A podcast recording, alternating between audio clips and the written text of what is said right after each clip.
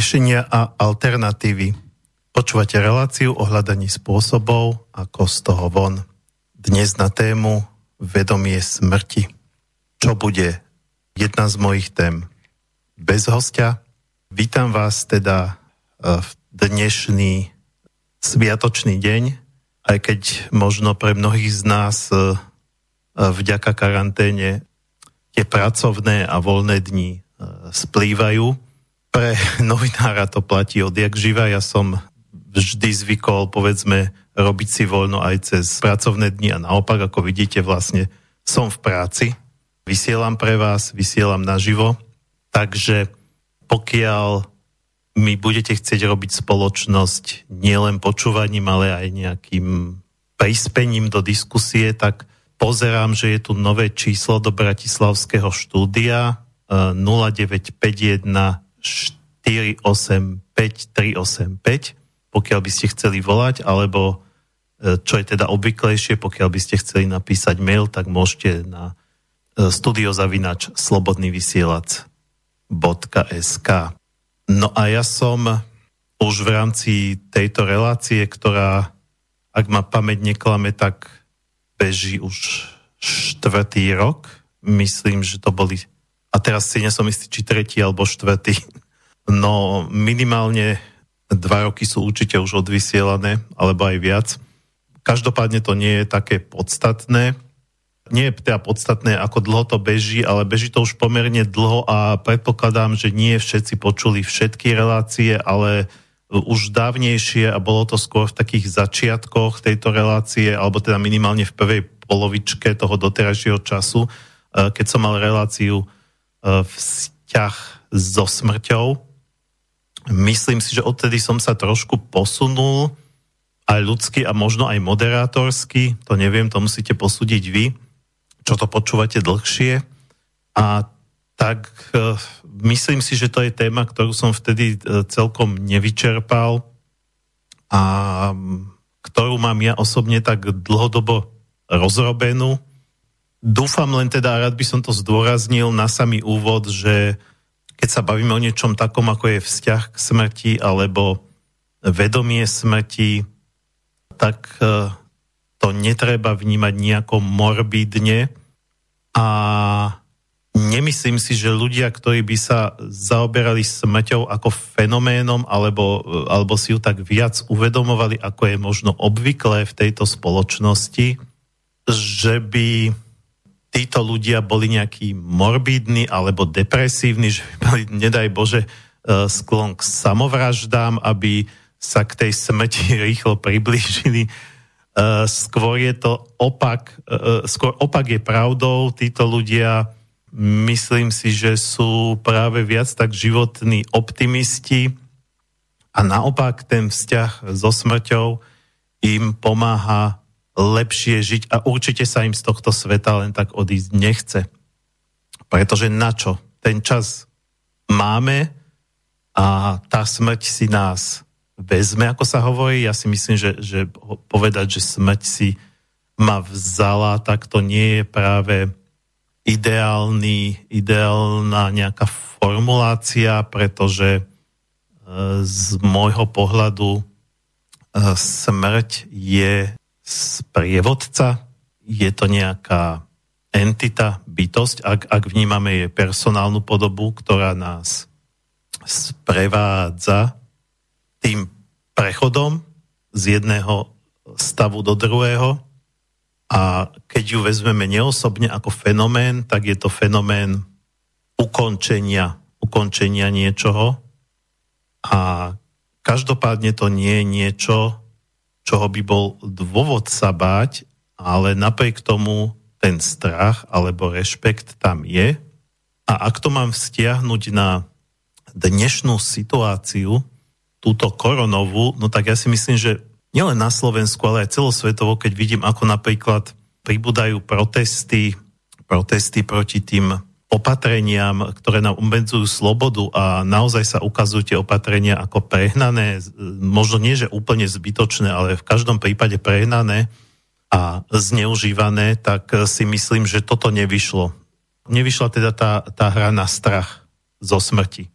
pretože sa to vyrobil veľký bubák, veľký bubák, e, ktorý spočíval v tom, že keď nebudeme všetci doma, nebudeme nosiť ruška, e, nebudeme sa izolovať navzájom jeden od druhého a vyhybať sa širokým oblúkom na jeden druhému, tak to budeme umierať po tisícoch, desať tisícoch, možno sta tisícoch. Hneď to evokovalo samozrejme morové rany, španielskú chrypku, neviem čo všetko Niekto by mohol povedať, že no dobré, ale vďaka tomu sa tu neumiera, že sme spravili tie opatrenia, ale keď si vezmete treba z toho obdobie španielskej chrypky, takisto sa robili rôzne opatrenia, takisto sa nosili rúška, e, zatvárali sa prevádzky, robili sa aj ten spoločenský di- uh, distancing, alebo teda tá vzdialenosť medzi ľuďmi a tak ďalej. Možno sa to nerobilo tak sofistikovane ako dneska, ale robilo a napriek tomu uh, tých obetí bolo oveľa viac. Niekto by mohol povedať, že možno dneska máme, ja neviem, hygienu na vyššej úrovni, dezinfekciu na vyššej úrovni. Nejdem špekulovať, lebo toto ani nie je, nie je vlastne dnešná téma, len som chcel teda spraviť taký ten mostík k tomu, čo sa deje dneska. Hralo sa tu e, na ovládanie cez strach a myslím si, že to ovládanie cez strach už u mnohých, u mnohých nefunguje. Chvala Bohu. Ukazuje sa tým okrem iného, že netreba prepadať také beznádeji, že sú tu nejaké elity, áno, sú tu elity, sú tu, sú tu rôzne vplyvné skupiny, ktoré majú svoju sílu, majú proste svoje páky a vplyv, ale nie sú všemocné.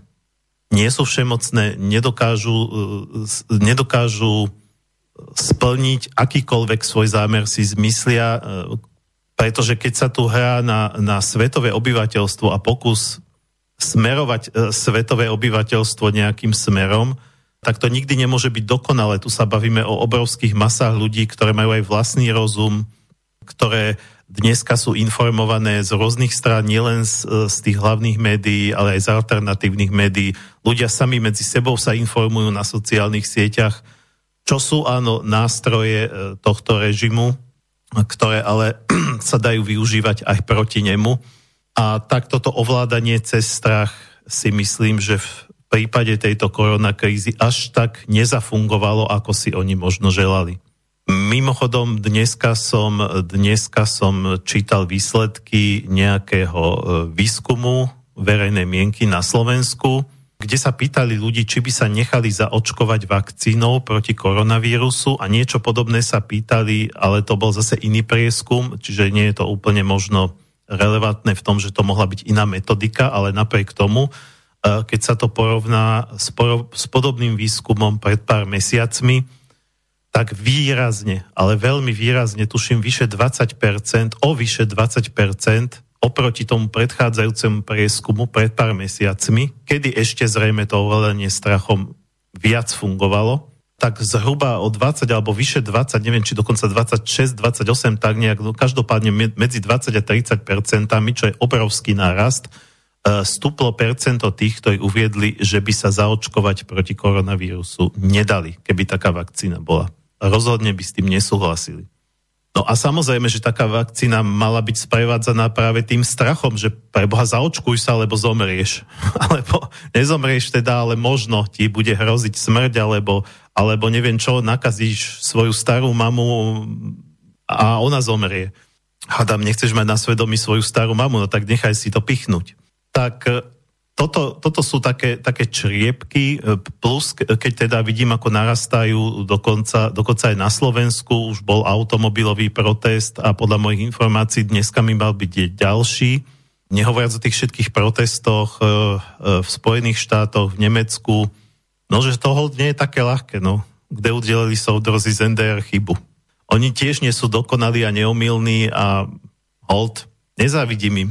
Nie je to ľahká úloha ovplyvňovať svetové dianie a to je to, že ono sa dá len ovplyvňovať. Predstavovať si naivne, že je tu nejaká, nejaká skupina ľudí, ktorá len ťaha nejaké páčky a stláča gombíky a podľa toho sa svet vyvíja, je strašne naivné, pretože hovorím, bavíme sa tu o ľudských bytostiach s vlastným rozumom, s vlastným úsudkom, nebavíme sa tu o nejakých robotoch. Keby ľudia boli nejaké stroje, s jednoduchými programami. A ja viem, že oni by v tom najradšej to, to dotlačili.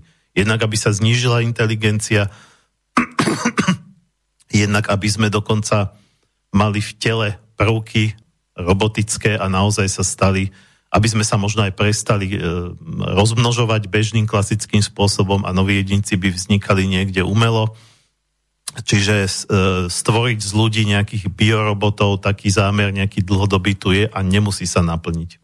Nič sa nemusí naplniť, nič netreba brať, že toto je tu pevne dané a my sa tomu, my to môžeme síce kritizovať, ale aj tak to nezmeníme. Zmeniť sa to dá. A o tom je aj celá táto relácia, od samého začiatku sa snaží ukazovať nejaké nádeje, nejaké inšpirácie s nádejou, že aspoň svojou troškou prispievam niečomu, čo možno niekoho iného inšpiruje z tých ľudí, čo to počúvajú a ten možno inšpiruje niekoho ďalšieho a možno z toho nakoniec vylezie niečo úplne iné a nie je podstatné, že na začiatku bolo niečo, čo treba odznelo v tejto relácii, či už z mojich úst alebo z úst niekoho z mojich hostí, ja sa takisto predsa podobne nechávam inšpirovať od iných ľudí, od iných zdrojov a o tom to má byť, aby sme sa navzájom inšpirovali, aby sme zachovávali takú ľudskú spolupatričnosť a keď sme pri ľudskej spolupatričnosti, tak paradoxne, paradoxne tá ľudská spolupatričnosť sa najviac prejavuje v ťažkých časoch, dokonca v časoch vojen, ťažkých kríz, keď povedzme tá smrť je reálnejšia, keď viacej hrozí. Ja som dokonca videl na YouTube rozhovor s nejakým pánom českým psychiatrom, teraz si nespomeniem jeho meno, ktorý hovoril, že, že táto kríza nám tak viac pripomenula našu smrteľnosť. Neviem, možno, že tie prvé týždne, keď sme poriadne nevedeli, s čím máme mm, dočinenia a ľudia sa naozaj reálne báli, že sa tu bude umierať celosvetovo možno po miliónoch, v rámci Slovenska po tisícoch tak vtedy to tak bolo, teraz to tak upadá a ľudia, a ľudia veľmi rýchlo a veľmi, ve, veľmi radi zabúdajú, takže do akej miery nás tá kríza naozaj, nám tá kríza pomohla, e, alebo pomáha, stále je, ale už z toho medicínskeho pohľadu to pomaly končí, e, začína to byť kríza viac ekonomická a tá tak skoro neskončí, ale o tom sme sa tu bavili s inými hostiami, tak do akej miery nás táto situácia reálne privádza k uvedomeniu si našej smrteľnosti, to ja si netrúfam povedať. Skôr mám taký pocit, že u väčšiny ľudí to bolo tak pár týždňov a teraz to chcú hodiť za hlavu, lebo už sa otvárajú terasy, už, už sa začína tak viacej žiť aj vonku, tak zabudnime na to a poďme si zase užívať. Áno, títo ľudia možno nechápu, že, že na jeseň sa s veľkou pompou trebárs ohlási druhá vlna na, e, nákazy a zase zatvára, budeme zase zatvárať školy, reštaurácie, všetko a zase nás naženú do našich domovov a keď to bude v chladnej časti roka, tak to bude o to ťažšie ako teraz v tejto teplejšej časti roka.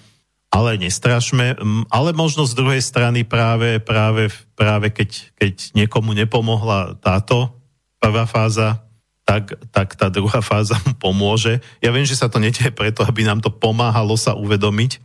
Taký plán nie je. Ale už keď sa to deje, tak to je príležitosť sa uvedomiť. Alebo uvedomiť si isté veci. A aj keď tu naozaj umieranie vo veľkom nehrozí, tak je to možno príležitosť si tak nejako pripomenúť, že sme smrteľní. Toto je jedna z vecí, ktorá eh, je charakteristická pre našu civilizáciu, pre náš spôsob života. Okrem iného teda, okrem toho, že sa snažíme žiť, že žijeme, povedzme, oproti, oproti takým nejakým treba spôvodným kultúram, tak viac sebecky, viac nezodpovedne, viac viac. To znamená, že ako keby sme chceli mať stále viac, ale teraz nemyslíme materiálne. Sú mnohí ľudia, ktorí materiálne viac mať nechcú alebo nepotrebujú, ale neuvedomujú si, že by chceli mať stále viac a tak nejako výkonovo, e, výkonovo berú treba aj tie duchovné veci alebo vzťahové veci. Ja som veľa takých ľudí spoznal práve na tej duchovnej ezoterickej scéne, ktorí berú aj tú duchovnú cestu ako, nejaké, ako nejakú športovú. Dneska som absolvent rejky prvého stupňa, potom druhého stupňa, spravím si tretí stupeň alebo robím jogu, dneska zvládam takúto polohu, zajtra už takú, potom takú, takú. E, berú to ako keby takú súťaž, či už s druhými, alebo sám so sebou, také nejaké posúvanie sa, čiže kvázi ako keby z toho mali kariéru, i keď z toho nemajú finančný benefit z takéto kariéry, ale rastie im ego, čo je, čo je vlastne v priamom rozpore s významom tej duchovnej cesty. Tým pôvodným významom. To, u nás sa tá spiritualita tiež ako keby u mnohých ľudí brala konzumným spôsobom. Takže okrem týchto všetkých vecí, také tej povrchnosti, takého toho stále viac a ďalšia vec, e, rýchlo. Ľudia nemajú čas. Ľudia nemajú čas, povedzme, čakať. Povedať si, že dobe, ja budem tak nejako postupne dozrievať. Nie, ja chcem byť lepší človek hneď. A to isté sa týka aj materiálnych vecí. Nie, ja si na to nechcem našetriť. Druhá vec je, že tie banky k tomu ani nemotivujú, keď na šetriacich účtoch máte mizerné úroky a zároveň za mizerné úroky si môžete požičať, no tak si ich skôr požičajú a budem to mať hneď. To isté v tom duchovnom vývoji chcem to mať hneď. Hneď by som chcel byť osvietený, nechce sa mi na to čakať, spravím si dva víkendové kurzy a už som majster, už by som to chcel učiť napríklad druhých ľudí, už by som chcel uzdravovať, alebo dobre, možno, že nie, ale, ale už, už sa cítim ako, že som niečo viac. A samozrejme po takejto duchovnej píche prichádza pád. A po tej materiálnej píche, že ako si my tu dobre žijeme, prichádza aj ekonomický pád, ten prichádza teraz hold je to o istej nerovnováhe. A súčasťou tejto nerovnováhy, v ktorej žijeme, je aj to, že popierame smrť. Stále viac a stále rýchlejšie, po, po, ideálne okamžite a hneď. A to stále, takisto aj tá ekonomika bola postavená na, na milné teórii nekonečného rastu, ale ten rast práve teraz začína narážať na svoje limity. A preto tá kríza prichádza nie kvôli, nie kvôli koronavírusu.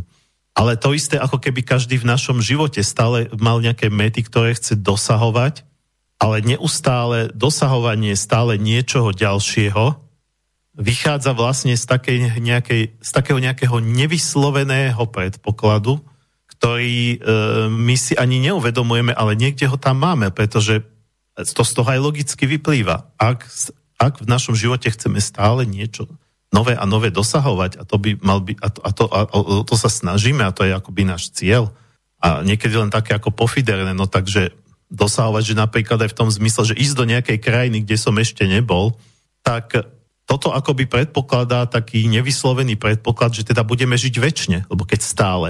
No ale ak teda väčšine žiť nebudeme, že jedného dňa sa tento uh, život vyresetuje, uzavrie sa a vyhodnotia sa účty, tak to znamená, že sa nedá stále. Vynuluje sa nám to, život skončí a po prípade neskôr začne ďalší život, kde zase začíname ako keby od nuly. Aj keď bohatší o nejaké skúsenosti, ale o skúsenostiach budem hovoriť neskôr. A v tomto je naša spoločnosť špecifická, že my sa tvárime, ako by tá smrť nebola. No, keď už sa začne dotýkať priamo nás alebo niekoho blízkeho, keď nám niekto v rodine umerie na rakovinu alebo um, začne umierať na rakovinu alebo na čokoľvek iné, tak vtedy áno.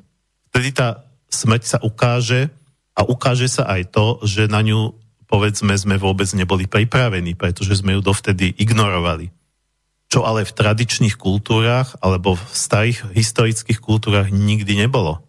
Tam sa smrť brala vážne a, a brala sa ako súčasť života. Aj v tom manželskom slube je, že kým vás smrť nerozdelí. Ona sa tam spomína, ale sa to berie len ako taká fráza. A potom sa to berie, že no, že ja by som s tebou chcel byť na veky. No nebudeš na veky. Netreba strašiť a privolávať ako katastrofické scenáre, že sa rozídete, že sa rozvediete, ale skôr alebo neskôr jeden z vás zomrie. Málo párov zomiera v tom istom okamihu, hoci je zaujímavé, a ja viem aj o takých prípadoch, keď mali veľmi blízky vzťah, tak koľkokrát sa stalo, že po smeti jedného partnera ten druhý z pravidla do roka, on má niečo to do roka a do dňa, z pravidla do roka zomrel tiež. Ale či ich duše boli spolu na druhom svete, to by, to by bola ťažká ako filozofia a teológia, čo ja o tom viem. V tom prípade ich možno tá smet nerozdelila, ale to je čistá špekulácia, na to by som sa nespoliehal. A to je to základné posolstvo smrti, že všetko raz skončí. Ale my ako keby sme si to neuvedomovali a aj keď niečo skončí, ja tomu hovorím, že malé smrte, malá smrť v našom živote, keď niečo skončí, povedzme, prídeme o vzťah, alebo o prácu, alebo o nejakú partiu kamarátov, lebo už, už, už povedzme si založili rodiny a už nemajú čas sa stretávať, alebo proste o čokoľvek, čo bolo súčasťou nášho doterajšieho života, keď o to prídeme, tak veľmi by sme to chceli vrátiť späť. Ale človek, ktorý žije vo vedomí smrti, tak si povie, dobre, teraz akoby jedna fáza, niečo sa tu ukončilo, je tu šanca začať niečo nové. Skôr, skôr ako snažiť sa vrátiť to späť, je rozumnejšie podľa mňa začať vytvárať niečo nové, ale opäť nie tak, že rýchlo hneď, hneď, aby som mal namiesto toho nejakú náhradu. To je nepochopenie, to je závislosť.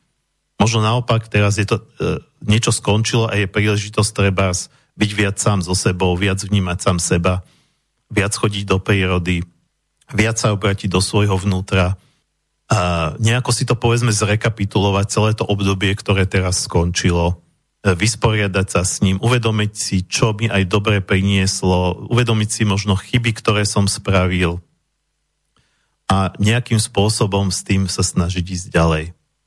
A toto sa generálne deje v hodine tej veľkej smeti, tej skutočnej smeti, ale nie s fázou nášho života, ale s celým našim životom. Tomu sa hovorí rekapitulácia. A k tomu sa tiež dostanem. Ak mi teda dá tento prúd mojej reči, nakoľko ja si tieto relácie nikdy dopredu nepripravujem a vždy idem tak, ako to cítim zvnútra. Pozerám na hodinky, takže dali by sme si prvú skladbu. Smed je téma, ktorá nehovorím, že je tak často v piesniach sa objavuje ako láska alebo vzťah muža a ženy, ale objavuje sa. Myslím, že väčšina tých pesničiek, čo dneska odznie, už odznela v tejto relácii ale viete, že ja s tým nemám problém. Navyše, keď to beží už mesiace a mesiace, tak e, nikdy nezaškodí si dobrú pesničku pustiť aj druhý alebo tretíkrát. Takže tá prvá skladba je z počítačovej hry Until Down, alebo až do svítania. O čom je tá hra, nie je podstatné. Ja by som ju ani neodporúčal veľmi ako hru v rubrike hry v časopise Zemavek, ktorú z hodov okolností zostavujem, ja som ju ani nespomenul.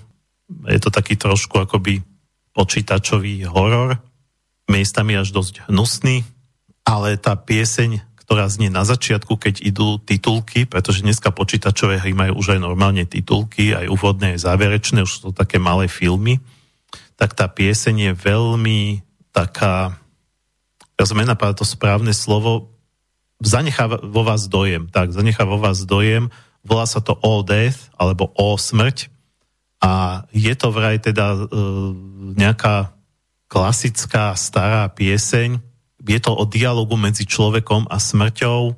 Aj o tom, že teda smrť je akoby neznáma, nevie sa, e, aké dvere vlastne otvára a zároveň ten človek v tej piesni tú smrť prosí, aby si ho ešte nebrala, aby ho, ne, aby ho ešte nechala na tomto svete aspoň nejaký čas. Takže pieseň o Death a po nej budeme pokračovať.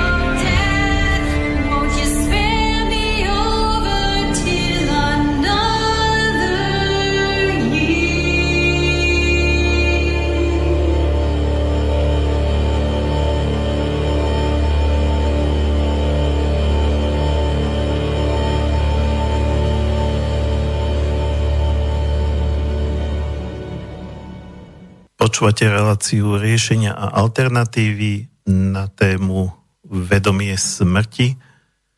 A pokiaľ sa chcete zapojiť do diskusie, môžete buď volať na 0951 485 385 alebo písať na studiozavináč slobodnyvysielac.sk Smrť bola e, vnímaná po tisícročia ako bytosť, Takže ten dialog so smrťou, ktorý, ktorý mm, odznel aj v tejto pesničke, ktorú ste pred chvíľou počuli, je bežnou súčasťou mm, ľudového folklóru, ľudového folklóru, folklór je ľudová tvorba, stačí folklóru, pardon, aj našich slovenských rozprávok, kde smrť občas vystupuje, ja vždy hovorím vám, že dôvod, prečo sa smrti bojíme, je ten, e, e, je práve to neznámo, pretože najviac sa človek bojí toho, čo nepozná. Aj to slovo xenofóbia, ktoré sa v slniečkárských kruhoch rozmohlo ako nadávka, ale pritom pôvodný význam slova xenofóbia e, nie je nejako nie je niečo, čo by sa spájalo s nejakým extrémizmom alebo že proste keď si xenofob, tak si zlý. Xenofóbia je jednoducho doslova strach z neznámeho. Ja viem, že, že tí slniečkári si to ako pretransformovali, že je to strach z tých moslimov a migrantov a proste ľudí z iných krajín a z iných kultúr, lebo, uh, lebo teda nás prídu zničiť.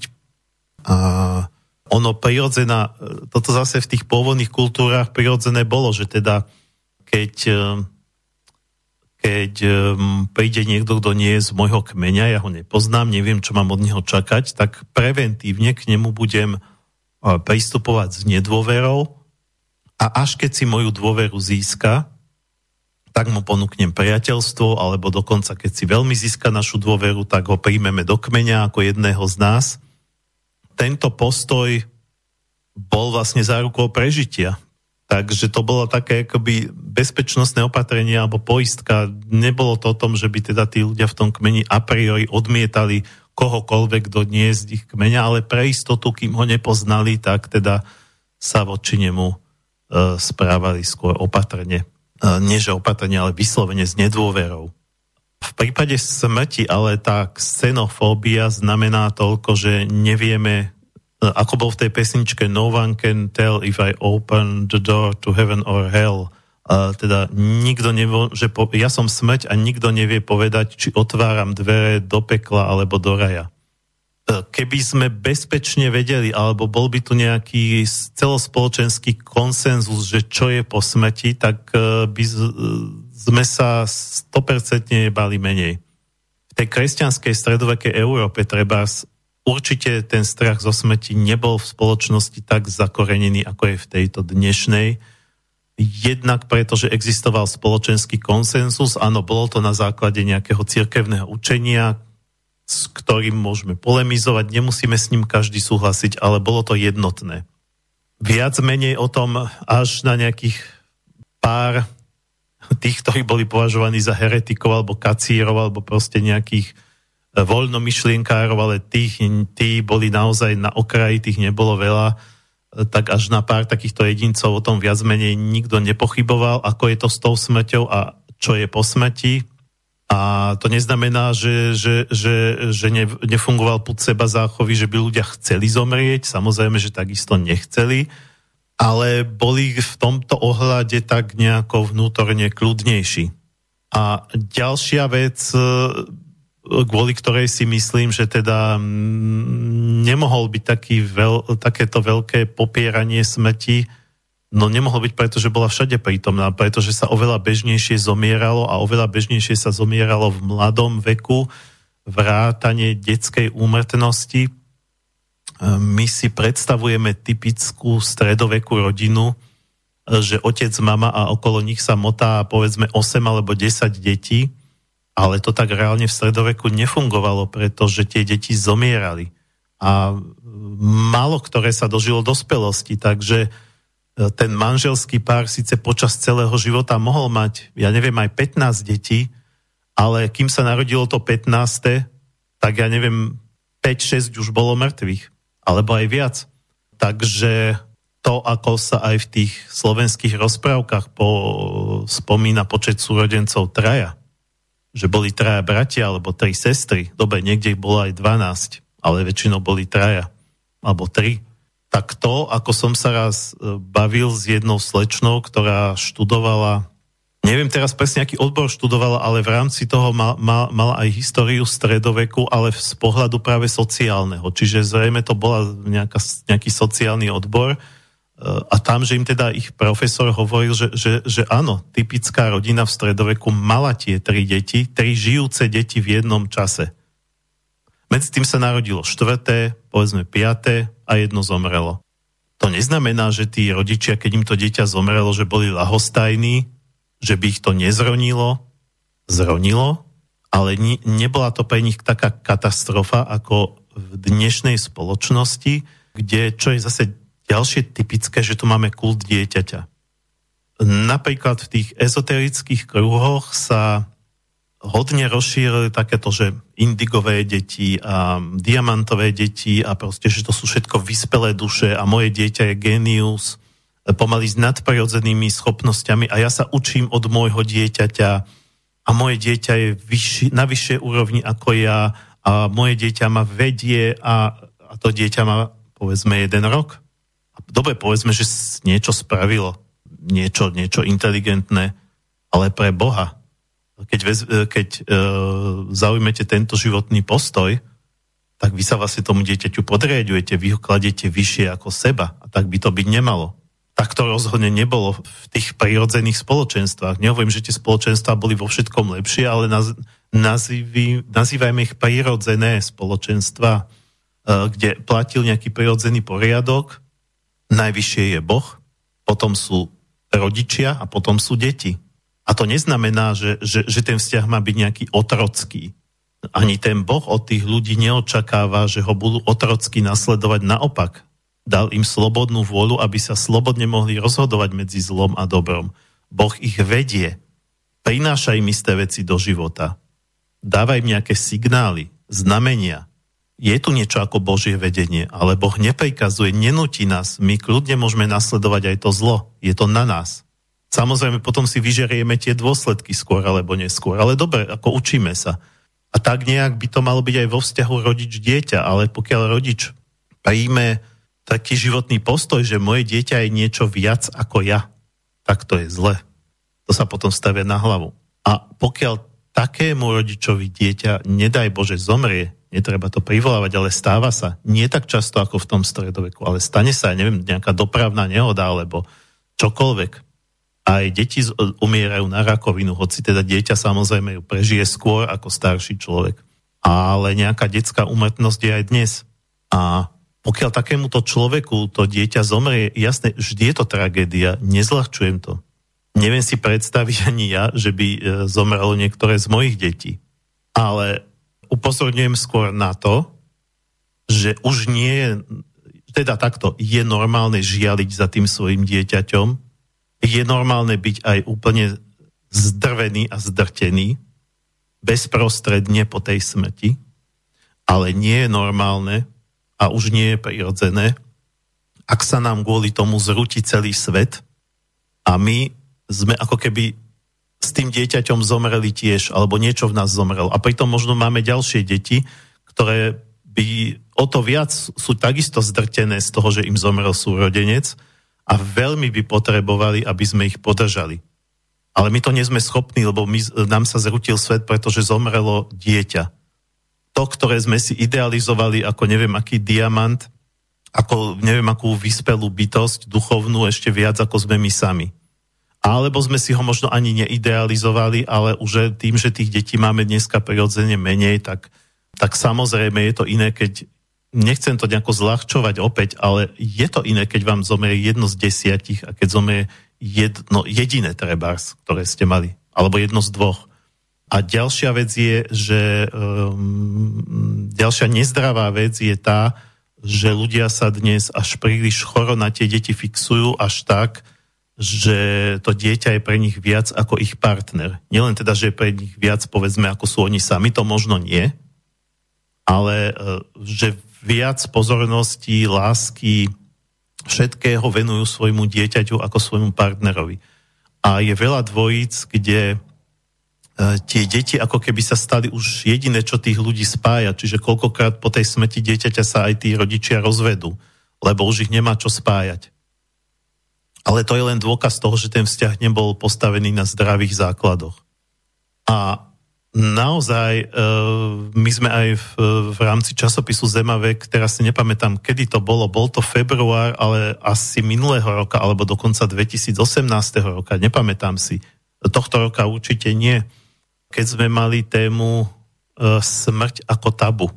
A ja som v rámci tejto témy ako novinár sa rozprával s ľuďmi, ktorí pracujú s umierajúcimi. Vrátanie pani, ktorá pracuje, e, psychologičky, ktorá pracuje s rodičmi, ktorým umrelo dieťa. A ona sama hovorila, že čo je najdôležitejšie je to, aby, aby ten rodič našiel nejaký zmysel života a aby to nebral tak, že teraz sa mi život zrutil a život v podstate už skončil, keď mi to dieťa zomrelo. Takýto postoj práve poukazuje na to, že ten človek nemá vzťah so smrťou vysporiadaný. Nemá ho v poriadku. A tak ako zúrivo odmieta prijať tú skutočnosť smrti svojho dieťaťa, tak zúrivo bude odmietať skutočnosť svojej vlastnej smrti. Oni, tí ľudia sa väčšinou nezabijú, tí rodičia, nespáchajú samovraždu. Ale proste skôr majú tendenciu sa tak nejako pochovať zaživa. Samozrejme, oveľa ľahšie sa to prekonáva tá situácia, pokiaľ to dieťa nebolo jediné a pokiaľ teda boli, sú, sú tam ešte nejakí ďalší žijúci e, potomkovia, e, tam práve sa dá skôr upriamiť tá pozornosť, že musím sa vschopiť, pretože ešte je tu teda braček, sestrička a, a tieto deti ma potrebujú a ja sa teda musím nejako zmobilizovať E, pretože dobre, toto dieťa tu už nie je medzi nami, nikto mi ho už nevráti, ale, sú to, ale o to viac ma potrebujú tieto deti, alebo toto dieťa, ktoré je živé. Podobný fenomén je, keď je v rodine postihnuté dieťa, podobný, nie rovnaký, kedy vlastne mnohí rodičia majú tendenciu všetok čas a pozornosť venovať tomu postihnutému dieťaťu a ten zdravý súrodenec potom vlastne trpí. I keď do istej miery to chápem, je to taká tá prirodzená ľudská vlastnosť, že reagovať na to, čo si pýta pozornosť. No a to postihnuté dieťa si ju vlastne permanentne pýta alebo vyžaduje. Aj ten dozor, aj všetko okolo toho. Ale naopak existujú kultúry, kde sa smrť dokonca oslavuje. Najznamejšie je Mexiko, kde majú taký ten sviatok smrti každoročne, kde sa všetci od najstarších obyvateľov až po malé deti zamaskujú ako smetky a idú do sprievodu a je to veľmi veselé. A takisto sú kultúry, kde sa vlastne na pohrebe treba všetci veselia, pretože oslavujú, že ten človek už je na poriadku, už je na väčšnom odpočinku, už ho nič nebolí, už je duša u svojho stvoriteľa. U nás mnohí takisto veria v Boha, či už takým alebo onakým spôsobom, nie všetci sú, teda, nie všetci teda ako v rámci nejakej církvy, len niekedy mám pocit, že veríme tak viacej rozumovo, intelektuálne a nemáme tú e, vieru tak, ako by sa povedalo, žitú, zažitú. Nežijeme tým. Nemáme to v srdci. Lebo keby sme mali, tak aj tú e, smrť by sme vnímali trošku prirodzenejšie prirodzených kultúrach sa o smrti hovorí, ako som povedal, je súčasť príbehov, ale treba aj, keď si vezmete slovenské ľudové rozprávky, v ktorých smrť vystupuje ako postava, to nie sú žiadne horory. No dneska síce máte kopec hollywoodských alebo azijských alebo neviem akých hororov, uh, kde je smrť veľmi prítomná nehovorím ako postava, ale proste každú chvíľu tam niek- niekto príde hnusným spôsobom o život.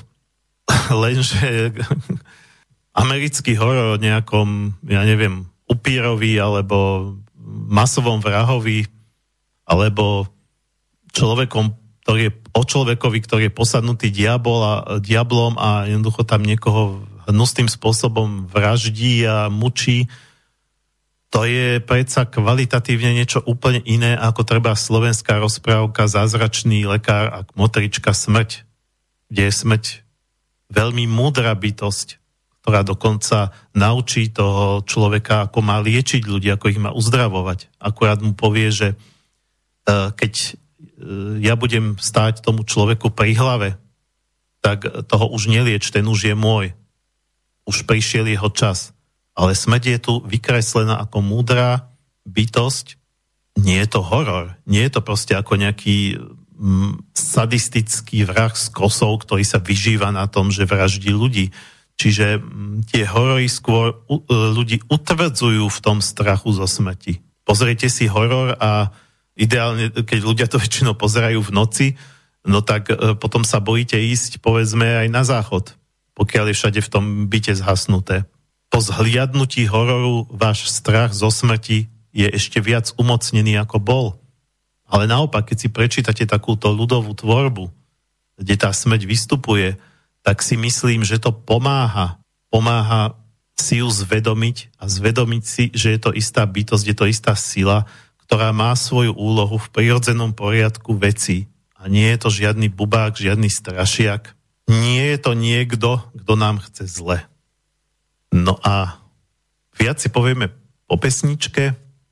Jedna z mojich obľúbených speváčok, Eivor, Eivor Palsdótyr, z Fajerských ostrovov a toto je veľmi zaujímavá skladba. Volá sa to True Love, alebo Pravá láska. Ja som dlho ani nepoznal, e, neuvedomoval si text, lebo je to síce v angličtine, ale miestami tam spieva dosť rýchlo Eivor a, a aj som videl videoklip, kde sa vyskytuje smrť, ale som si neuvedomil, že ten text, pokiaľ som ho nevidel prepísaný, naozaj je o smrti Treba si uvedomiť, že kým v našej slovesnosti ľudovej smrť je zobrazovaná ako žena, je to tá smrť, smetka, tak e, v tradícii severskej aj v tradícii anglosaskej je smrť muž. E, prečo je to dôležité? Lebo tá práva láska, to je práve smrť. Čiže Eivor tam spieva o smrti ako o svojom milencovi, ako o, ako o, svojom, ako o svojej pravej láske ako o niekom, kto je stále s ňou a ktorý je veľmi pozorný a nežný a, a celú svoju pozornosť ten smrť venuje len jej. To znie na prvý pohľad možno divne, ale smrť naozaj aj zo šamanského pohľadu a Eivor je taká tak trošku šamanka, pretože v týchto severských krajinách v podstate to, čo mu hovoríme šamanizmus je veľmi e, živé. Nemusíme to nazvať šamanizmus, ale nazývajme to pôvodná prírodná viera alebo prírodné duchovno. E, v tomto koncepte sm- každý má svoju vlastnú smrť ako bytosť, ktorá ide stále za nami. Celý život ide za nami a veľmi pozorne nás sleduje. Nikto iný nás tak pozorne nesleduje ako naša smrť. A ona nás ale nezabije. Naša smrť nie je preto, aby nás zabila. Je tu preto, aby nás zobrala za ruku a odprevadila nás na druhú stranu, keď príde náš čas. Takže ona nás možno aj preto tak pozorne sleduje každý náš krok, aby si všimla, že ten čas už nastáva. A zároveň možno, aby pomohla nejako tej duši ten život zhodnotiť. Má nás prečítaných. Takže táto pieseň, ktorá znie veľmi nežne a romanticky, môže prekvapiť toho, kto nevie, že ten text je o smrti ako milencovi. Ako o smrti, ako pravej láske. Tak toto teraz odznie a potom budeme pokračovať.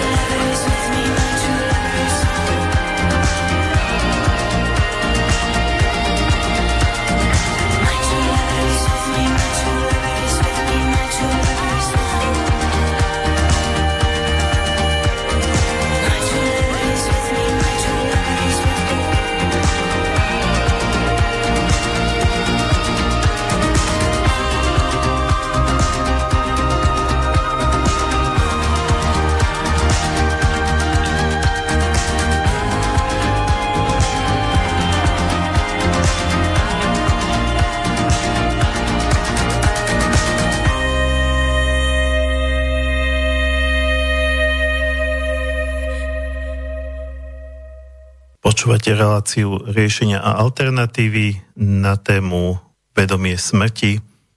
Sme v druhej polovici. Kedykoľvek môžete poslať nejakú otázku alebo pripomienku na e-mail e, studiozavinač slobodnyvysielac.sk alebo môžete zavolať na číslo 0951 485 385. No a keďže sme sa touto pesničkou dostali do takej nálady alebo do témy smrť ako bytosť, čo je mimochodom všeobecný, všeobecný princíp šamanizmu alebo pôvodného prírodného duchovna vnímať všetko ako bytosti, všetko personifikovať tak nie je divu, že, že naši predkovia vnímali smrť tiež ako bytosť, ale napokon máte to aj v tých rozprávkach. Aj v slovenských ľudových rozprávkach, kde všetko je bytosť, so všetkým sa dá komunikovať. Aj so stromom, aj s lavičkou, aj so slnkom, aj s čímkoľvek, samozrejme, aj so smrťou. Tak e, pokiaľ teda berieme smrť ako bytosť, možno je dobre si uvedomiť, aká je to bytosť, pretože prvá asociácia, čo niekoho mu napadne, v našej kultúre, že strašná, desivá, ej, smetka, kostra s kosou, zahalená v plášti, takto sa zvykne teda zobrazovať. No áno, ona potrebuje mať istú autoritu. Zase áno, potrebuje, aby ju ľudia brali vážne. Smeť nie je na to, aby sa s ňou robili žarty, to je pravda. Pravda je aj tá, že samotná téma smrti nie je veselá, i keď, ako som spomínal, v niektorých kultúrach sa na pohreboch oslavuje a všetci sa zabávajú a smejú, ale to je po smrti. Neviem o tom, že vo chvíli, keď by niekto zomieral, že by sa všetci okolo neho radovali a tešili sa, že zomiera. Možno, že aj tá, to je niekde, ja nie som nejaký etnolog, aby som to mal naštudované vo všetkých možných kultúrach, ale to už by mi pripadalo hodne bizarné.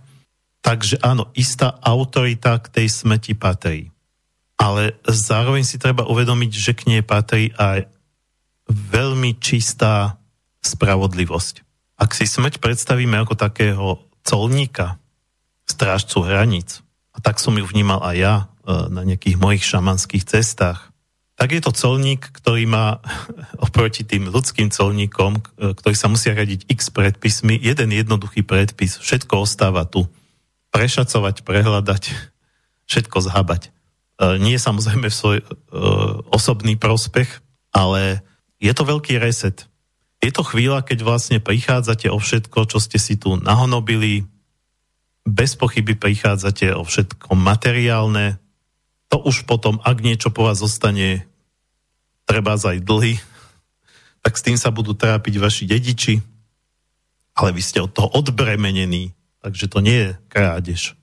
Vy ste od toho odbremenení, už si s tým nemusíte robiť starosti, áno, majetky sú aj starosti.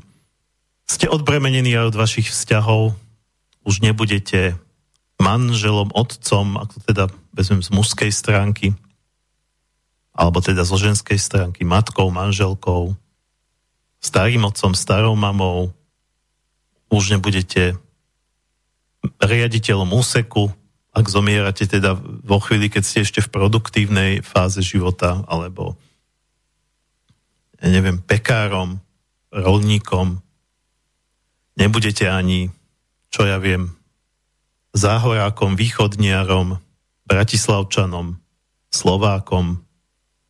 Toto všetko sú role, z ktorých sa v hodine smrti vyzliekame. Nechávame ich bokom nechávame ich rozplynúť, zmiznúť. Z tohto vyššieho hľadiska dokonca tí slniečkári majú kus pravdy, keď hovoria, že mali by sme sa teda akoby rešpektovať bez ohľadu na rasu, náboženstvo, etniku, pohlavie a teda a teda. Ale myslím si, že s týmto nemá nikto problém, aby, aby aj ľudí konzervatívne, národne orientovaných, že, že by si nevážil e, ľudí z iných skupín. E, vieme veľmi dobre, o čom celé to multikulty.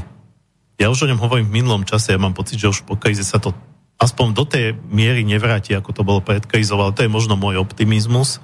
Vieme, že v čom to teda bolo nezdravé. Bolo to nezdravé hlavne v tom, že, že poďme sa všetci pomiešať, ako keby sme boli rovnakí. Hej, máme, byť, mám, máme si byť rovní v právach, ale nemám, nemáme byť rovnakí.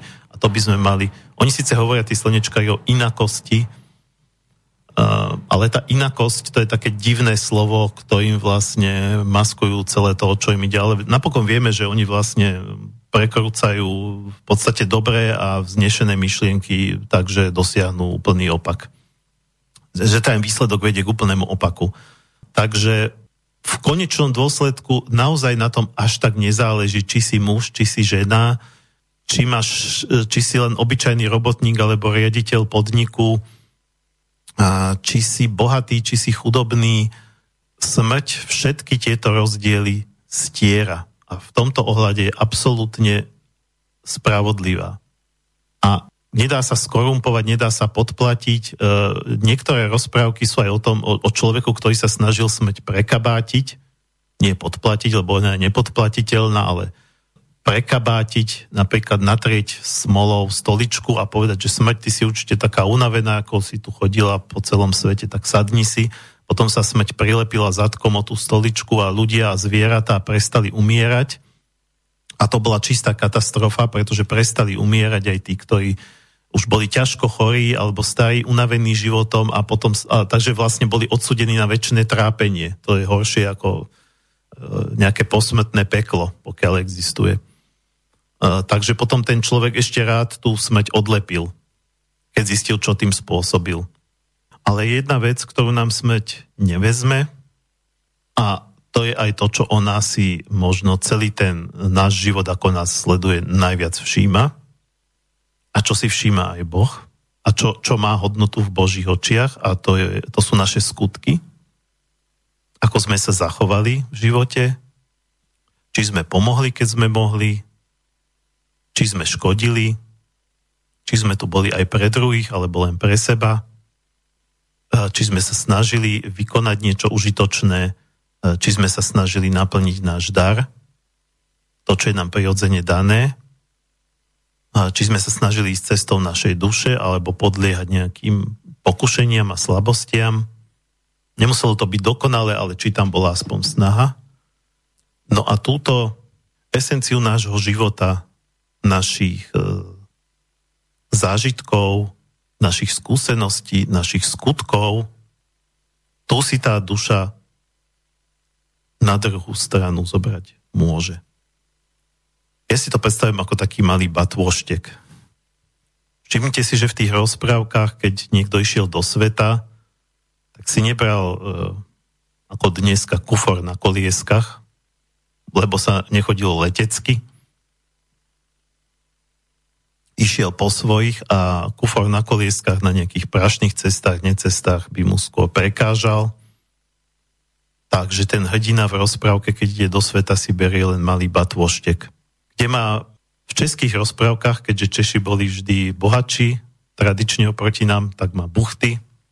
V slovenských rozprávkach, keďže my sme boli chudobnejší, tak má ale nejaké posuchy, koľkokrát je tá rozprávka o tom, že boli chudobní a syn, keď povedal, že ide do sveta, tak u Boha mať nevedela, čo by mu dala také na cestu, tak truhlica, v ktorej mali múku a bola už v podstate prázdna, tak zobrala ešte nejaké pierko, povymetala posledné zvyšky múky a z tých posledných zvyškov múky napiekla posuchy a tie mu dala.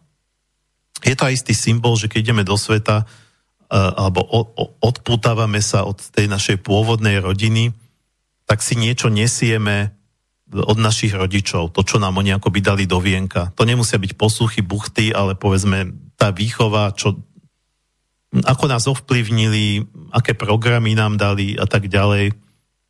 No ale ten hrdina väčšinou zájde za najbližší roh a tie buchty alebo posluchy zje, ako dlho mu nikdy nevydržia. Tak do takého malého batôžka sa toho veľa ani nezmestí. A potom už začína žiť ako keby sám za seba čo je pre mňa tiež dôležité posolstvo vypovedajúce o tom, že netreba preháňať to, čo si my nesieme z domu od našich rodičov a brať to ako niečo, čo nám osudovo predurčuje náš ďalší život. Nie ako istým spôsobom nás to vplyvňuje, ale náš ďalší život si určujeme my našimi rozhodnutiami, ale vrátanie rozhodnutia, ktoré tá duša spravila ešte pred narodením a kde sa rozhodla pre nejaké východiskové podmienky, do ktorých sa narodí. A to nám už určuje isté veci, ktoré môžeme a ktoré nemôžeme. Akoby nejaké ihrisko, na ktorom budeme hrať. Každé to ihrisko má svoje limity. No ale späť k tomu batôžku, e, keď ho vezmem ako batôžte, ktorý si berieme na cestu na druhú stranu, tak si v ňom nesieme práve takú tú esenciu nášho života. Taký ten náš životný príbeh, vypovedaný, e, vypovedaný nie vypovedaný, ale proste, proste akoby skomprimovaný, je to, nazvem to počítačovou rečou, spakovaný do nejakého súboru. A v hodine smrti naozaj dochádza k takej tej rekapitulácii, k premieta sa nám celý náš život, všetko sa to zhodnoťuje, vyťahuje sa z toho tá podstata, o čom ten život vlastne bol. No ale toto my vlastne môžeme robiť aj keď neumierame. Ehm, ja som tu už aj spomínal v tejto relácii a možno viackrát techniku rekapitulácie, Nejdem ju teraz celú popisovať, ale v zásade ide o to, e, že je to veľmi užitočná vec, keď sa z času na čas zastavíme a hypoteticky si povieme, že e, zajtra mám zomrieť, alebo ako, e, ako hra, hej, hráme sa takú hru, že, že, že už zajtra náš život skončí, povedzme ráno o 8 a už nič nestihneme ďalšie. A tá hra spočíva v tom, že sa, že sa len otočíme za našim doterajším životom od útleho detstva, odkiaľ si pamätáme, až po dnešný deň. A skúsime si ho či už so zavretými očami, možno pri nejakej meditačnej hudbe, ale hudbu by som ani neriešil. Lepšie je to možno ísť niekde do prírody, pod strom, alebo nájsť si nejaký kútik aj u seba doma, kde nás nikto nebude rušiť. A venovať tomu naozaj dostatok času, ideálne niekoľko hodín, prechádzať si náš život stále znova od súčasnosti e, k útlemu detstvu, od útleho detstva k súčasnosti.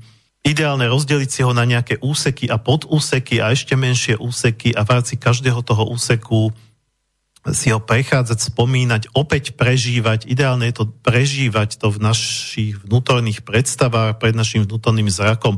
Znova tie situácie, ktoré boli v našom živote kľúčové, ale niektoré si my určíme ako kľúčové. Nechajme to voľne plínuť, ktoré vyvstanú z, z nejakej z ich našich spomienok.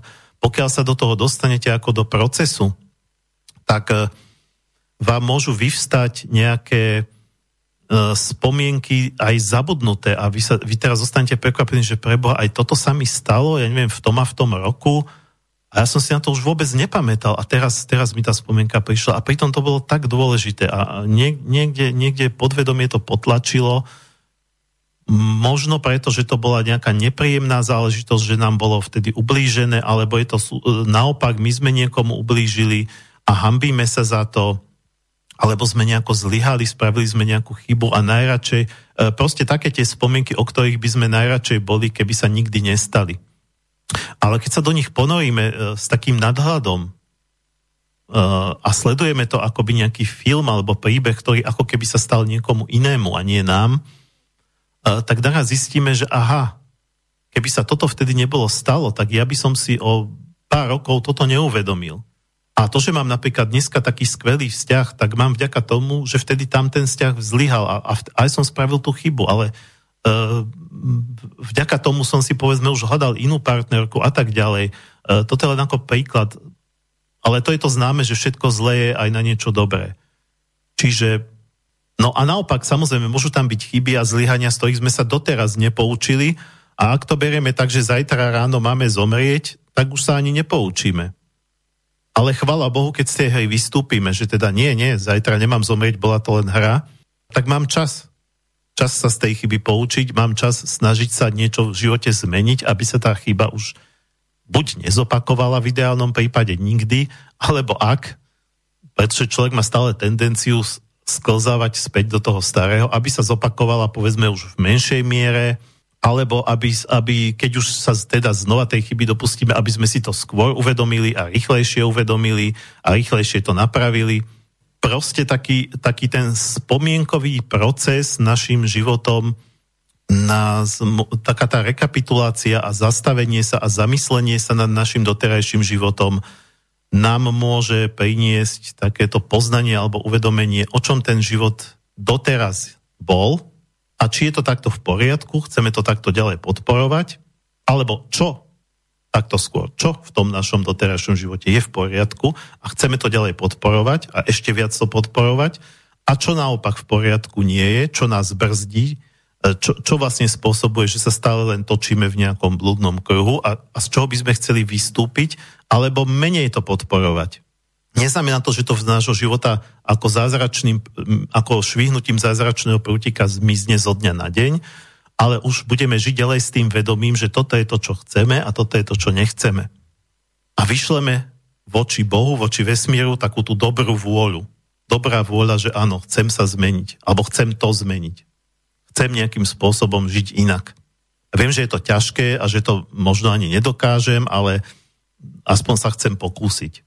A Chcem preto spraviť aj nejaké konkrétne prvé malé krôčiky, čo nemôž, nemusí byť niečo veľké hneď, ale zavediem si do svojho života nejaký dobrý zvyk, obmedzím nejaký zlý zvyk a takto budem postupovať. A zároveň si e, týmto cvičením alebo hrou pripomeniem svoju smrteľnosť. Pripomeniem si, že dobre, je to síce hra, že ja zajtra zomriem, pravdepodobné to nie je, ale stať sa to môže vždy. Ako sa hovorí, nevieš dňa ani hodiny. Zajtra vás môže zraziť auto. Alebo môže byť akákoľvek blbá náhoda. Niekedy ľudia zomreli na následky toho, že spadli na schodoch. Keď nejako hlupo dopadli.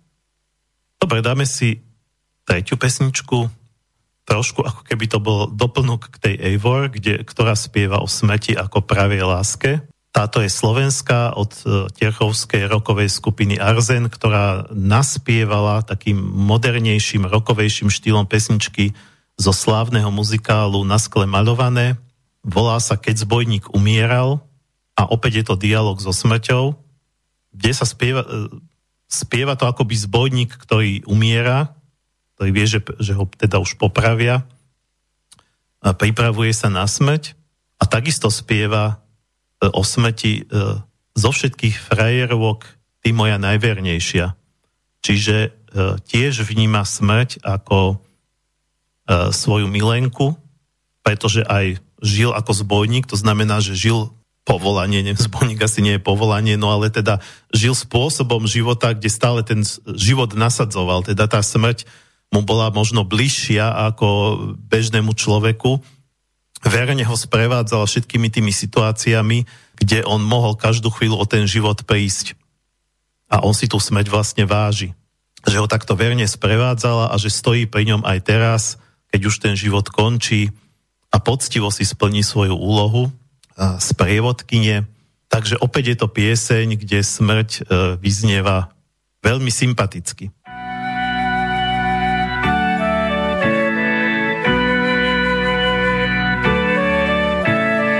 Keď zbojník umieral, lístie opadalo, jak po mraze krutom skálie popukalo. Keď zbojník umieral,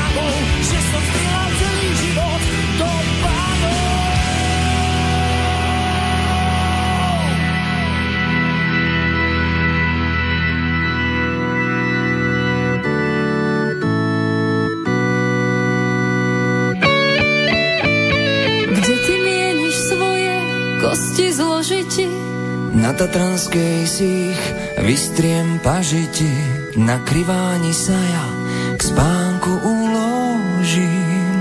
Pod slniečkom, pod krvavým podbožím.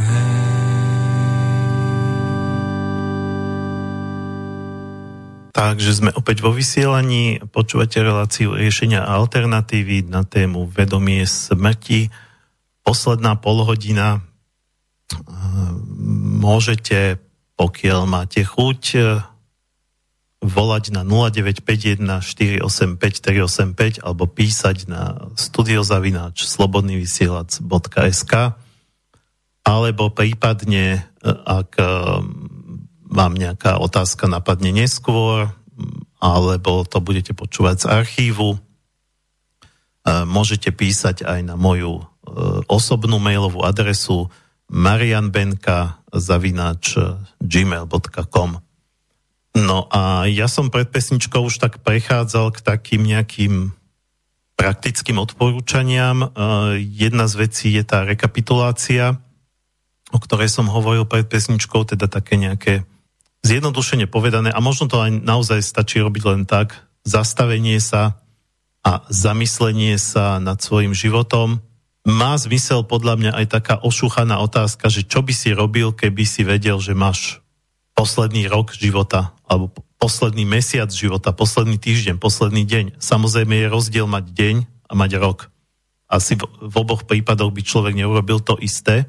Nemyslím si, že to musí byť také, že čo by si robil a potom to urob, pretože reálne s tým ako si nerátame a nie je to ani pravdepodobné, pokiaľ nie sme v nejakom pokročilom veku, že by sme mali zomrieť, pretože väčšina z nás štatisticky sa dožije, povedzme tej 70 možno 80 už dneska, tak e, neznamená to, že teraz treba spraviť radikálny res, lebo niekto povie, že dal by som okamžitú výpoveď a išiel by som ja neviem, vybral všetky úspory a spravil cestu okolo sveta, no ale pokiaľ viete, že naozaj zomriete, no tak to má význam, tak to možno má význam, no ale potom čo tá zodpovednosť, že z čoho budete žiť ďalej, keď pravdepodobne reálne nezomierate. Takže nemyslím si, že, že, že, že by to malo fungovať tak, že uh, povedz si, čo by si, povedz, zodpovedz si na otázku, čo by si robil, keby, keby si mal už len neviem koľko lekári by ti povedali, že už máš len toľko a toľko života pred sebou a urob to. Nemusíte to urobiť, ale je dobré si na tú otázku zodpovedať.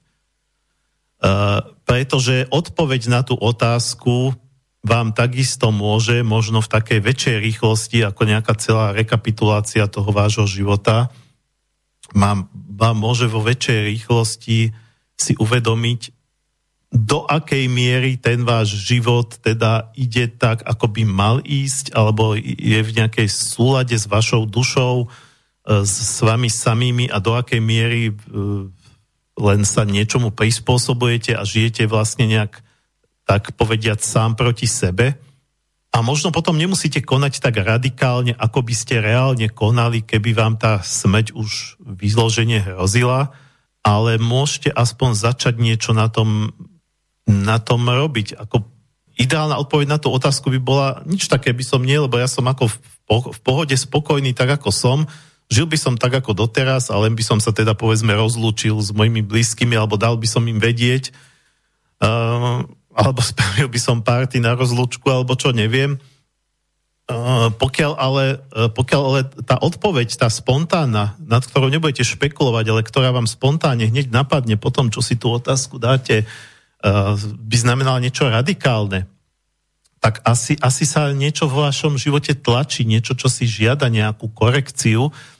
A vy ale máte reálne povedzme viac času a máte aj nejakú zodpovednosť, akože dá, treba len tak radikálne výpoveď alebo len tak radikálne sa rozviesť, to vie každý, ale uh, máte aj zodpovednosť povedzme za seba, za, za detí alebo za niekoho, tak ako treba samozrejme to zvažovať, ale zobrať to tak, že uvedomiť si, že áno, chcem to zmeniť, chcem, chcem, chcem v niečom žiť inak a, a budem na tom robiť, aby sa to zmenilo. Hej, nemusím to robiť radikálnym rezom, môžem sa na to začať nejako postupne pripravovať, ale e, odpoveď na tú otázku mi môže tiež pomôcť e, si niečo uvedomiť takisto je dobré si uvedomovať, a či už príležitosne alebo, alebo pravidelne si, si zvedomovať to, čo som vlastne už dneska aj hovoril, že všetko je tu do času. Najmä tie veci, na ktoré sme fixovaní, náš milovaný partner, naše milované deti, e, u niekoho aj milovaná práca. Viem, že mnohí ľudia e, robia len pre peniaze a tú prácu neznášajú, no bohužiaľ, to je tiež akoby syndrom tejto doby. Ale zase sú aj takí, ktorí tú prácu milujú. Ja neviem, môj, môj milovaní priatelia, moje milované, ja neviem čo, kone alebo psíky, alebo niečo, čomu sa venujem a čo mi dáva tak nejakú náplň života a takú radosť do života. Myslím, že každý z nás má aspoň jednu takú vec, alebo moje milované knihy u niekoho. To je jedno, proste to takéto vaše milované. Stojí za to, nehovorím, že, že furt na to myslieť, ale z času na čas si to tak zvedomiť, zastaviť sa a uvedomiť si, že ja o to môžem prejsť. A že ten život bude aj potom, e, e, potom e, pokračovať. Toto teda nie je takéto nejaké predstavovanie si alebo vžívanie sa do toho, čo bolo, ale do toho, čo by mohlo byť. A že keby bolo, keby boli by sme v nebi, ale, alebo aj v pekle, ale proste si to len tak akoby uvedomovať, z času na čas sa zastaviť a premiet, možno tiež zase nájsť si nejaký, e, nejaké miesto v prírode alebo nejaký, nejaký tichý, odlahlý kútik, kde nás nikto nebude rušiť, zavrieť si oči a precítiť si tú situáciu. Že to nie je, že sme o to prišli, alebo od toho človeka. Že sme prišli o, milo, o nášho milovaného partnera, o naše milované deti, o naše milované konie, o, o našu milovanú prácu, alebo čokoľvek, čokoľvek, čo nás teší, čo nám dáva náplň.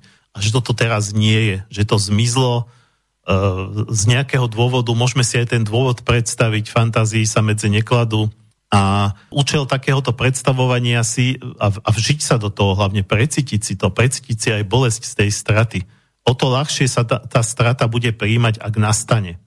A ona nastane skôr či neskôr. Buď nastane buď o to naše milované prídeme počas života z nejakého dôvodu, alebo chvála Bohu, budeme to mať celý život, ale prídeme o to v hodine smrti. Takže skôr alebo neskôr o to prichádzame. No a v tých eh, pôvodných prírodných kultúrach častokrát sa práve ako jeden z rozdielov ale jeden z významných a možno hlavných rozdielov medzi dieťaťom a dospelým považovalo práve to, že dieťa si žije v tom svojom bezstarostnom svete, ako keby malo žiť väčšine a dospelý žije vo vedomí smrti. U nás bohužiaľ mnohí dospelí vo vedomí smrti nežijú a preto z pohľadu týchto domorodcov, hoci my sa tu hráme, že my sme niečo viac ako oni, pretože máme tie technológie, z ich pohľadu my sme veľké deti. Naozaj som presvedčený a aj preto e, z toho vyplýva môj záujem o ten šamanizmus, e, ktorý je taký viac psychologický, ako že, že by ma lákali nejaké tzv. nadprirodzené veci. Myslím si, že v týchto kultúrach sú ľudia psychicky vyzretejší. Vo všeobecnosti nehovorím, že my tu samozrejme máme zase veľkých duchov v tej našej kultúre. My tu máme väčšie rozdiely. Oni sú tam tak všetci zhruba na jednej úrovni a tá úroveň ale všeobecná, priemerná, je z toho psychologického pohľadu, z pohľadu také nejakej vnútornej vyzrelosti podľa mňa lepšia ako u nás. To neznamená ale, že u nás nie sú veľké duše, veľk, veľké osobnosti, ktoré sú povedzme ešte oveľa, oveľa ďalej ako akýkoľvek nejaký tam Indian alebo um, niekde domorodec tam v Amazonke alebo na Sibíri, ale tie nezachránia ten priemer. Tam je to také viac kolektívne.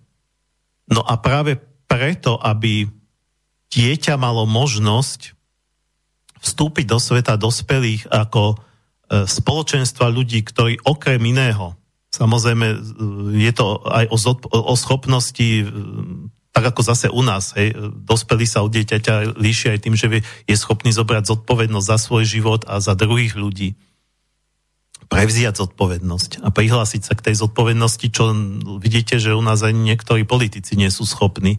A politik je teda človek, ktorý by mal mať obrovitánsku zodpovednosť, to je ako vodca. No, takisto v tej spoločnosti kmeňovej sa predpokladá, že ten náčelník bude niesť väč- vyššiu mieru zodpovednosti ako bežný člen.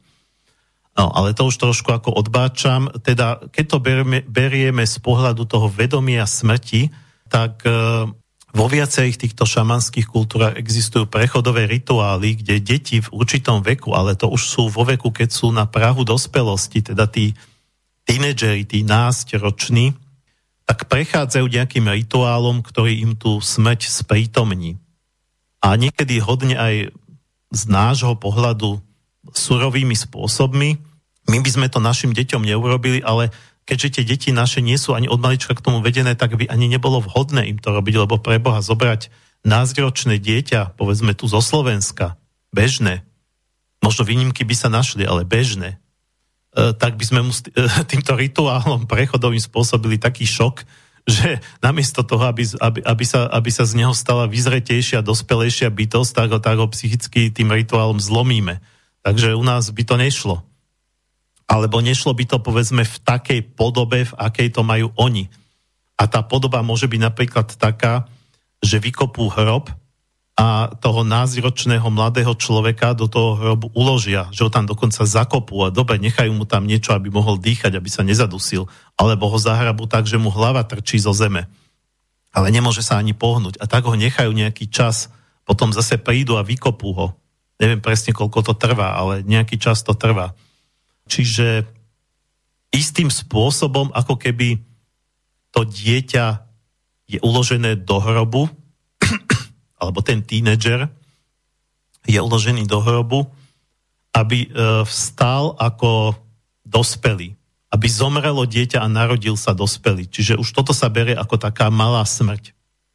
Možno takýmto niečím prejdú ľudia, ktorí zažijú klinickú smrť, nie že možno, ale určite, o tom som presvedčený, že vlastne mm, tiež sa to asi netýka všetkých, ale mnohí títo ľudia, aj ako pán Raymond Moody dokladá v, v svojich knihách, e, keď prejdú klinickou smrťou, tak sa zmenia a väčšinou sa zmenia k lepšiemu. To znamená, že presne ako keby prešli týmto rituálom zvedomenia si smrti, a je to pre nich také silné, že už uh, ich to ovplyvní po celý zvyšok života. Uh, stávajú sa takými empatickejšími, láskavejšími, uh, viac si uvedomujú, čo sú skutočné hodnoty, čo si na ten druhý svet nevezmu, ale nie každý má tú možnosť prejsť klinickou smrťou. To teraz nie ako keby to bolo, že šťastie, že jej, ty máš šťastie, ty si klinicky zomrel. No, to sa takto zase nedá povedať. Ale keď sa to už stane, tak áno, je to istým spôsobom prechodový rituál. A práve preto, že, že, že, že toto nie je vec, ktorá by bola prirodzená, alebo ktorá by sa diala bežne, tak tieto kultúry to, aby to každý v tom kmeni mal možnosť aspoň zažiť, tak to robili cez tieto rituály. No a toto v podstate inšpirovalo aj mňa, keď som pred pár rokmi v rámci mojich šamanských kurzov vypracoval niečo, čo mu hovorím rituál smrti a znovuzrodenia. Odvtedy nejakí ľudia tým prešli. Dokonca tým rituálom prešla žena, ktorej zomrel syn a tá pani je okrem iného aj psychologička, takže trošku ako možno to vedela zhodnotiť aj tak z nejakého odbornejšieho pohľadu.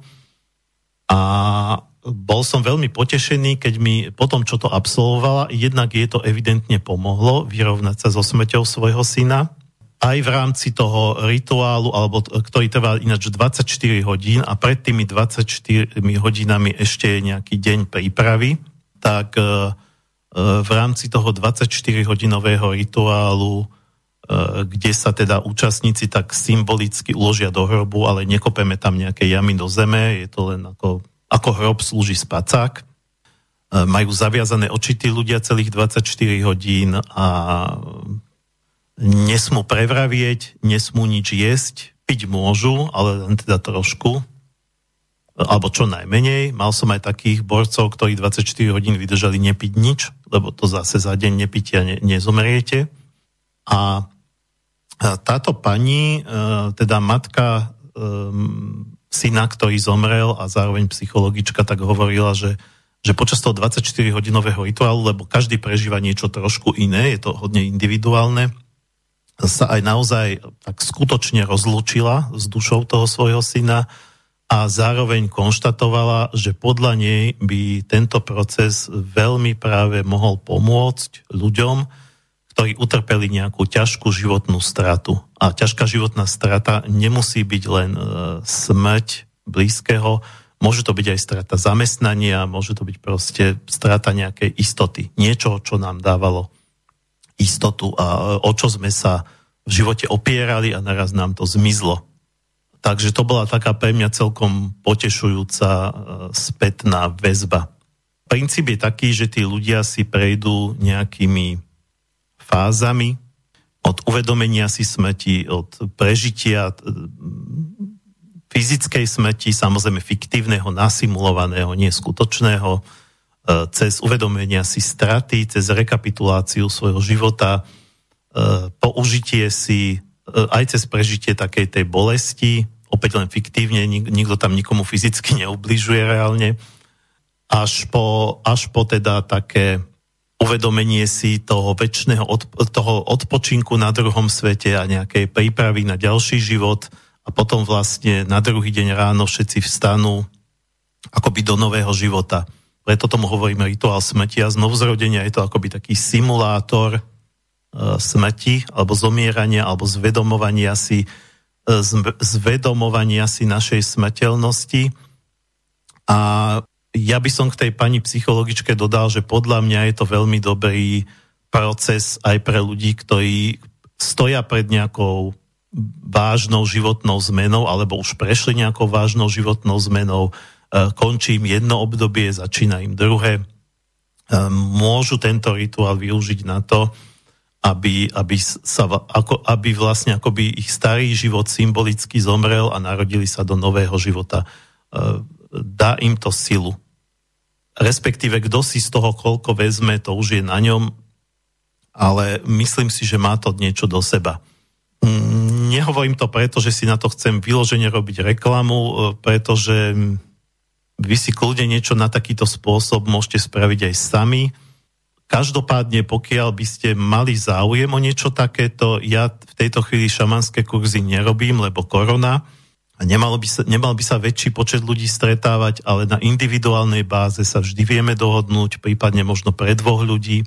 Takže keby ste o niečo takéto mali záujem, alebo o nejakú individuálnu výuku šamanských techník aj v nejakom inom smere, nemusí to byť práve tento rituál e, smrti a znovuzrodenia, tak mi kľudne môžete písať na marianbenka zavinač gmail.com a nieč, nejako sa dohodneme, niečo vymyslíme, ale nebude to hneď, pretože ja som dosť zaneprázdnený človek, čiže možno sa dohodneme tak, že o pár týždňov alebo o mesiac, skôr tak ako dlhodobejšie, nie tak, že poďme to riešiť zajtra. Dobre, pomaly sa blížime e, k záveru, ale mám ešte nejaké e, posledné minútky.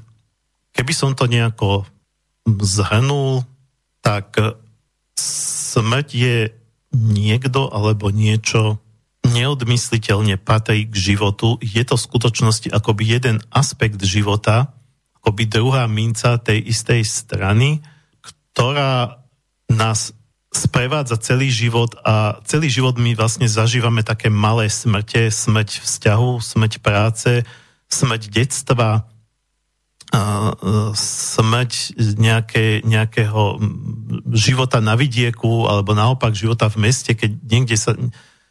Je to, je to o zmenách. Smrť je tá definitívna zmena alebo tá veľká zmena, ale dovtedy sa dejú zmeny malé. Čiže niekedy ako keby ten strach zo smrti bol vlastne aj strachom zo zmeny.